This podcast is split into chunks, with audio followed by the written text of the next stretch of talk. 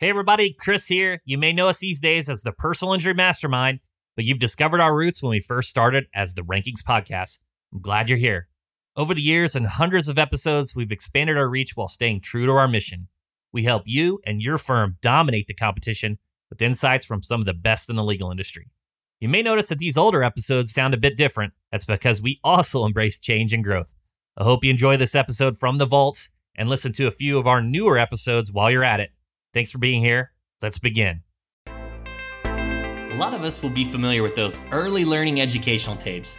You know, the ones that drove your parents crazy while they were taking you to school. Well, my guest today had a father with a different education in mind for his kid, one that required a completely separate set of tapes and set him up for his career by the time he reached high school. In junior high, he was given the set tapes of famous closing arguments and jury psychology and would have me listen to them at different times. And I started working for the law firm in high school.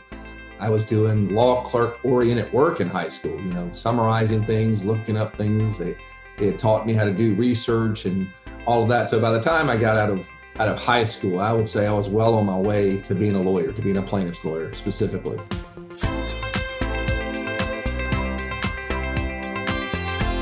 My guest today is Gordon McKernan, owner of Gordon McKernan Injury Attorneys LLC. Gordon has been running his firm since 1998 after taking over for his father, Jerry McKernan. Gordon and his team have over 50 lawyers handling all kinds of cases from defective products to personal injury. But the firm also plays an active part in the local community, hosting various giveaways and supporting more than 200 community programs. Join us as we discuss what it was like taking over the reins of a family business, how you and your firm can become more active in the community, and why you should always scrutinize your marketing strategy even when it's working. That's coming up on the Rankings Podcast, the show where founders, entrepreneurs, and elite personal injury attorneys share their inspiring stories about what they did to get to the top and what keeps them there. I'm Chris Dreyer. Stay with us.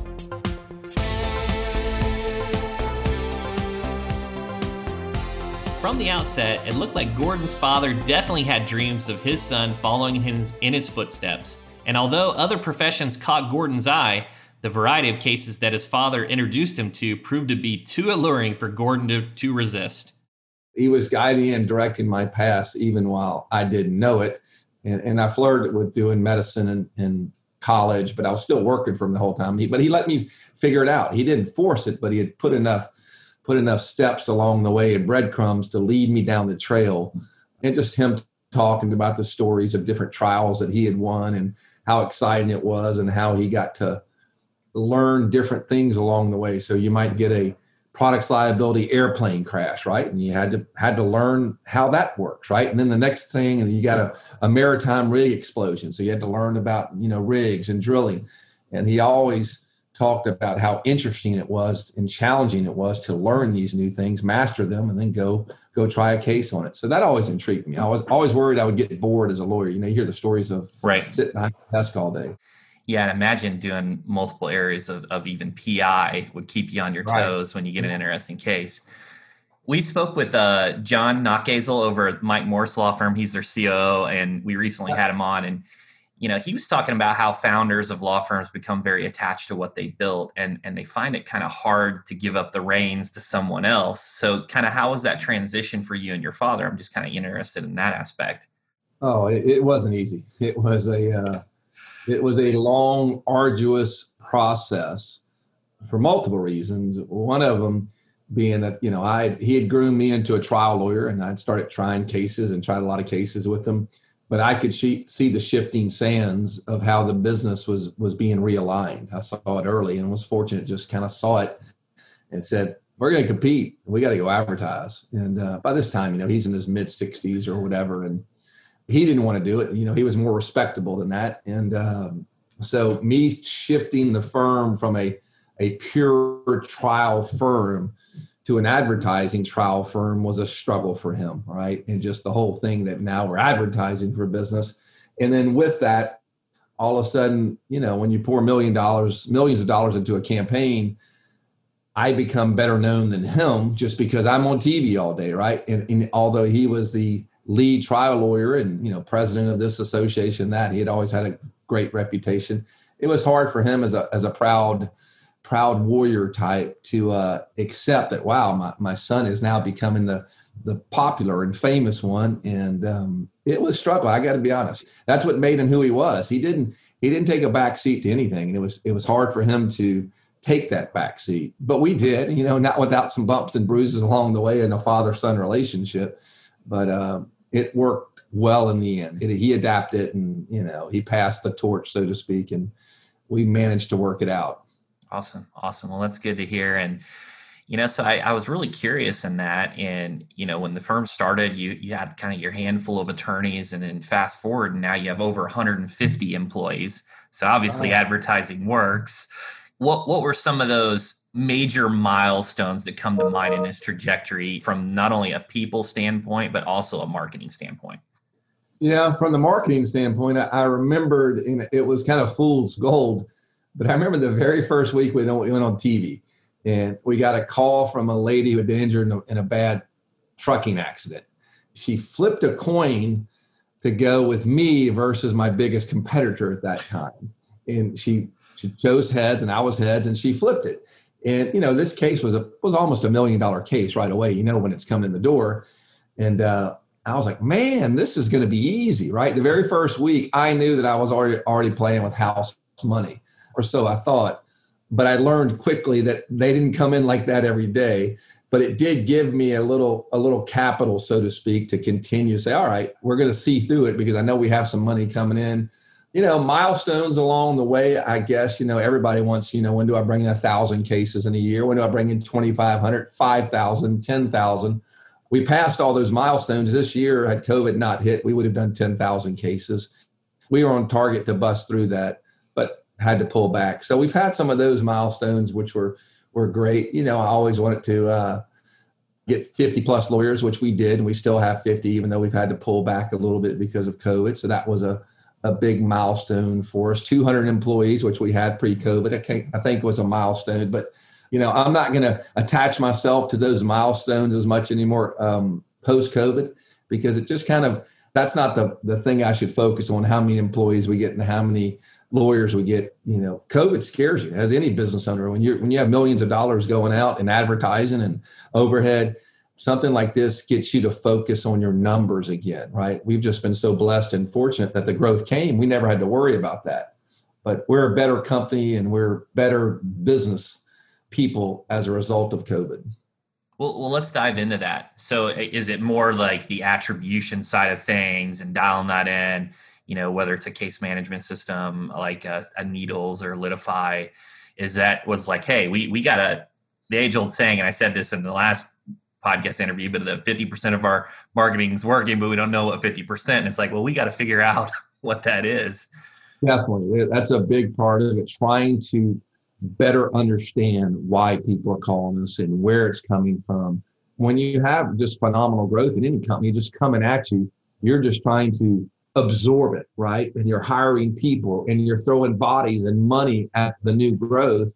And you don't have the time to really sit back and study your business. COVID changed that, right? When you go to work from home, everything's shut down. You start looking, what the heck is going on here? I mean, why do we have these departments? How efficient is that? Um, are we wasting money in this space? We were literally spending, you know, just stupid money on just PPC, right? We were just hundreds of thousands of dollars a month without regard for is it really paying off because we could. But we've dialed back and we're more introspective and we're thinking through things better. And we're like, we're still in the midst of this process. We're changing from needles to litify and, and we've got some other more robust reporting programs, Datorama and things like that, that we're trying to better understand where we've been and where we're going that's incredibly important. I think uh, you know the continuous improvements it has to occur, and I think this has allowed you to do those retrospectives and really dial in. So that's that's great to hear, and uh, that's going to be really exciting. So you know once this kind of comes to an end, I know everything's changing. You're going to be able to know where to invest your funds and just continue to just rocket ship up. So that's just awesome. Gordon's plan to take his father's firm in a new direction and focus on putting out a strong marketing strategy worked. And where most would probably run with that success and reinvest in themselves, Gordon chose to reinvest in his local community. To date, Gordon has hosted multiple car seat and bike giveaways, provided free Christmas meals, and his firm supports more than 200 community programs. Ask Gordon why giving back is so important to him and his firm. My dad was always a very giving person. You know, he just had a big old heart, and his his thirst for justice literally is was it was not normal. It was causes would come in the door and he just took them and he ran with them. And they were tough cases, but he always believed in giving voice to things that didn't have it. So I guess I had that in my backdrop. And then I would say that my faith, my Christian faith, just being aware of the privilege and the blessings that I've had and the responsibility I think that comes with that. If much is given to you, much is expected type of attitude. You can't just take from something and not give back to the community at large. So I would think that those two things, just my dad's watching him always try to do right from a just reason, right? And so there's so many things that are that need help and that that there's injustice in the world and it could be just people need a gift a helping hand an organization needs some more funds or needs some people to volunteer for something so i think those two things just christian beliefs as well as my father's example that he set yeah, and I, I, think those values that just it really comes across really natural that you're truly giving back.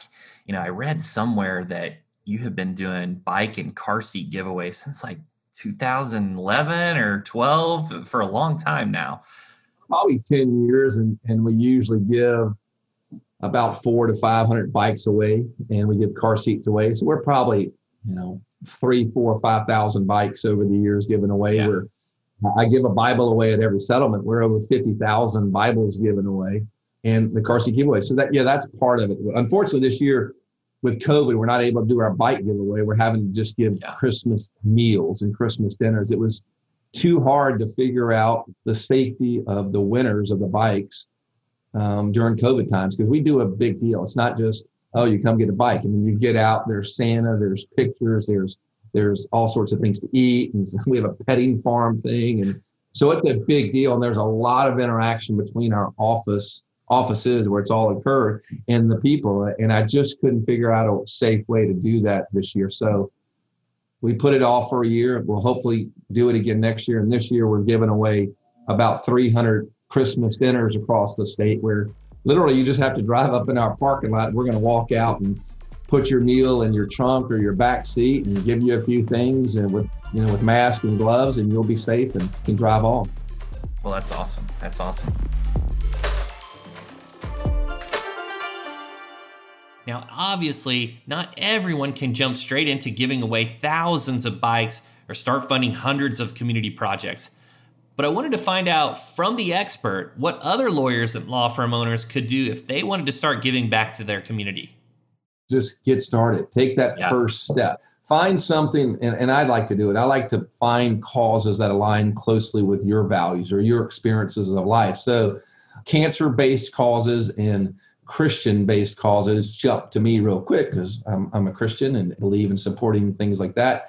But my father had cancer, you know, my mother had cancer, my older brothers had cancer. So there's been some cancer in my family. So I tend to be a softy for those things. And it's really easy to just jump into that. And then you can partner with any one of those groups. Through the years, we've had different types of long standing relationships and partnerships and, and do those things, but just reach out and then partner with them. Yeah, that's incredible. Yeah, and kind of shift into a personal here. So clearly, you're really passionate about giving back to others. Uh, but how about yourself? What are some of the things that you like to indulge in, kind of on your time off? Uh, what are some of your hobbies? Well, you know, uh, I don't have a whole lot of time off. I'm trying to figure out how to do that more. And it's transition now that you know I'm, I'm basically an empty nester. Obviously, pouring into my kids and their activities and their life uh, was an important thing. All of my kids were involved in dance or cheer or sports. So that was 20 years of my life. And now I'm trying to figure out kind of what to do next. I, I love to fly fish. I love to be out west. I love to boat. when I'm fly fishing or I'm boating, my hands are on a wheel or on a fly rod. I can't answer a telephone. And I figured out that, and that's good for me. You know, it's good to disconnect when I, I like to play golf, but I have a lot of conference calls on the golf course. I've learned how to put that phone down while I'm hitting the ball and, and still, you know, play good golf. So those are kind of my things, working out some, but when I work out, I'm on the phone the whole time. I have those AirPods in my ears and I'm talking the whole time. So to truly break away, probably boating and fly fishing. Yeah, you got to get away in those uh, areas that don't have the cell service. it's, it's, and Gordon, as we kind of come to a close here, we do our three for three, which is just a quick fire round, three questions in three minutes. And I think you're going to know the, the first question here. But what is your top search engine optimization tip? Higher rankings would be my my my. my I did first. not pay you to say that. Let, let, and you bring up a good point because it's it's interesting how things wax and wane through the years. And years ago, it was all you know organic and SEO, and then PPC came along and we kind of forgot about you know SEO and, and, organic, and we were so focused on PPC, and we were spending we we didn't tend to that part, and we suffered as a result. And through some changes we've done, we realized it, and we jumped from the company we were with because they weren't that wasn't their their strong suit. We tried to go with another company that they were supposedly real good with it, and that didn't work. Then we were fortunate to to find you guys, and uh, from everything that my tech people and marketing people are telling me that we're on the right course and things are looking better. So that would be my my first tip. Well, thank you for that. Thank you for that. And uh, which entrepreneur do you admire the most? There are several that come to mind, you know, but you know, on a big, big scale, Steve Jobs and what he did in his attention to detail and his attention to just breaking the mold. And I like to kind of, I think we've done some things in our world that have kind of broken the mold. And when you first got that that first Apple product, and you open the box and you looked at the box and the packaging, you're thinking, how much money did they waste on that packaging? And that's what I remember thinking the first time. But it, think about it. It's so much different than any other experience you had when you were opening up a product or a package, right? And it's it made me think about how do we do our things? What type of promotional stuff and swag stuff do we give? So if you've ever seen our our promotional swag room, it's I would venture. Oh, I've seen it. It's incredible. It's unlike any in the country, right? No other law firm that I'm aware of does anything like that. And that was kind of inspired by that same sense of awe when people settle case and they come through our thing, they get to go on the shopping trip. They're more excited about the stuff in there than literally the check that they received. And it's kind of that same thing. So Steve Jobs, obviously great visionary in the big things, you know, the the iPod and the, the watch and the phone, but that he would have his company spend the time on the packaging like that just amazed me. Incredible incredible. And then what's uh what's the next thing on your bucket list? I know we talked about uh, the fly fishing what's the next thing on your bucket list? From a business perspective or just let's do both. Let's do a business and a personal. The next thing on on business the bucket list is to try to see if i can maintain the momentum and the cases that we have had coming in while being down 40 to 50% on our advertising overall spend, right? So when, when COVID hit, I made the decision like literally quickly, early, early on. I cut 90% of my advertising budget, right? Millions and millions and millions of dollars. And then I slowly ratcheted it back up over the last six, seven months. And now we're at about 45% of our spend, which is, you know, an eight figure number that we're saving as a company. We're not spending. And I'd love to figure out if we can maintain the same calls and cases and leads while spending this much less. We obviously established a brand, very fortunate for that. So that's kind of, I'm intrigued by it. Can we continue that? That's kind of a my big challenge. How can we bring all this new technology and all this new efficiency? Because we got rid of departments and and we got rid of some dead weight and personnel. So all this has been a great cost savings for the company but can we also maintain that goal of 10,000 cases while spending a tremendous amount less? So that's kind of the bucket list, uh, the immediate bucket list. Uh, Long term bucket list, it'll be interesting to see if, if one of my kids comes to, to work for the firm and if it doesn't, then what I might do. my personal bucket list is to figure out how to spend more time out west. You know, I just I love the mountains and the and the scenery and the things and the activities. I'm very active, hiking, biking, you know, fishing. COVID forced us to realign and figure out things. And now that I know I can run my company virtually to some extent, obviously I need to be be there at times, but I'd love to be able to integrate that. Can I really run the company well and the company succeed while I'm out west some? Like most owners, we're we work all the time. We're we don't think anybody else can do anything at the company, and we have to do every single thing. But COVID made you delegate and you had to trust people because you couldn't be there. So I've got some good people and I'd love to be able to figure, all right, guys, you run your departments. I'm still going to run mine. I'm going to be back and forth, but I'd like to spend some time and enjoy my life out west. What a great conversation with Gordon. He's taken his firm from a one office operation to a practice with 10 locations and over 150 staff. His success is a real testament to what effective marketing can achieve. And I couldn't agree more with this comment on paying close attention to your marketing even when things are going great.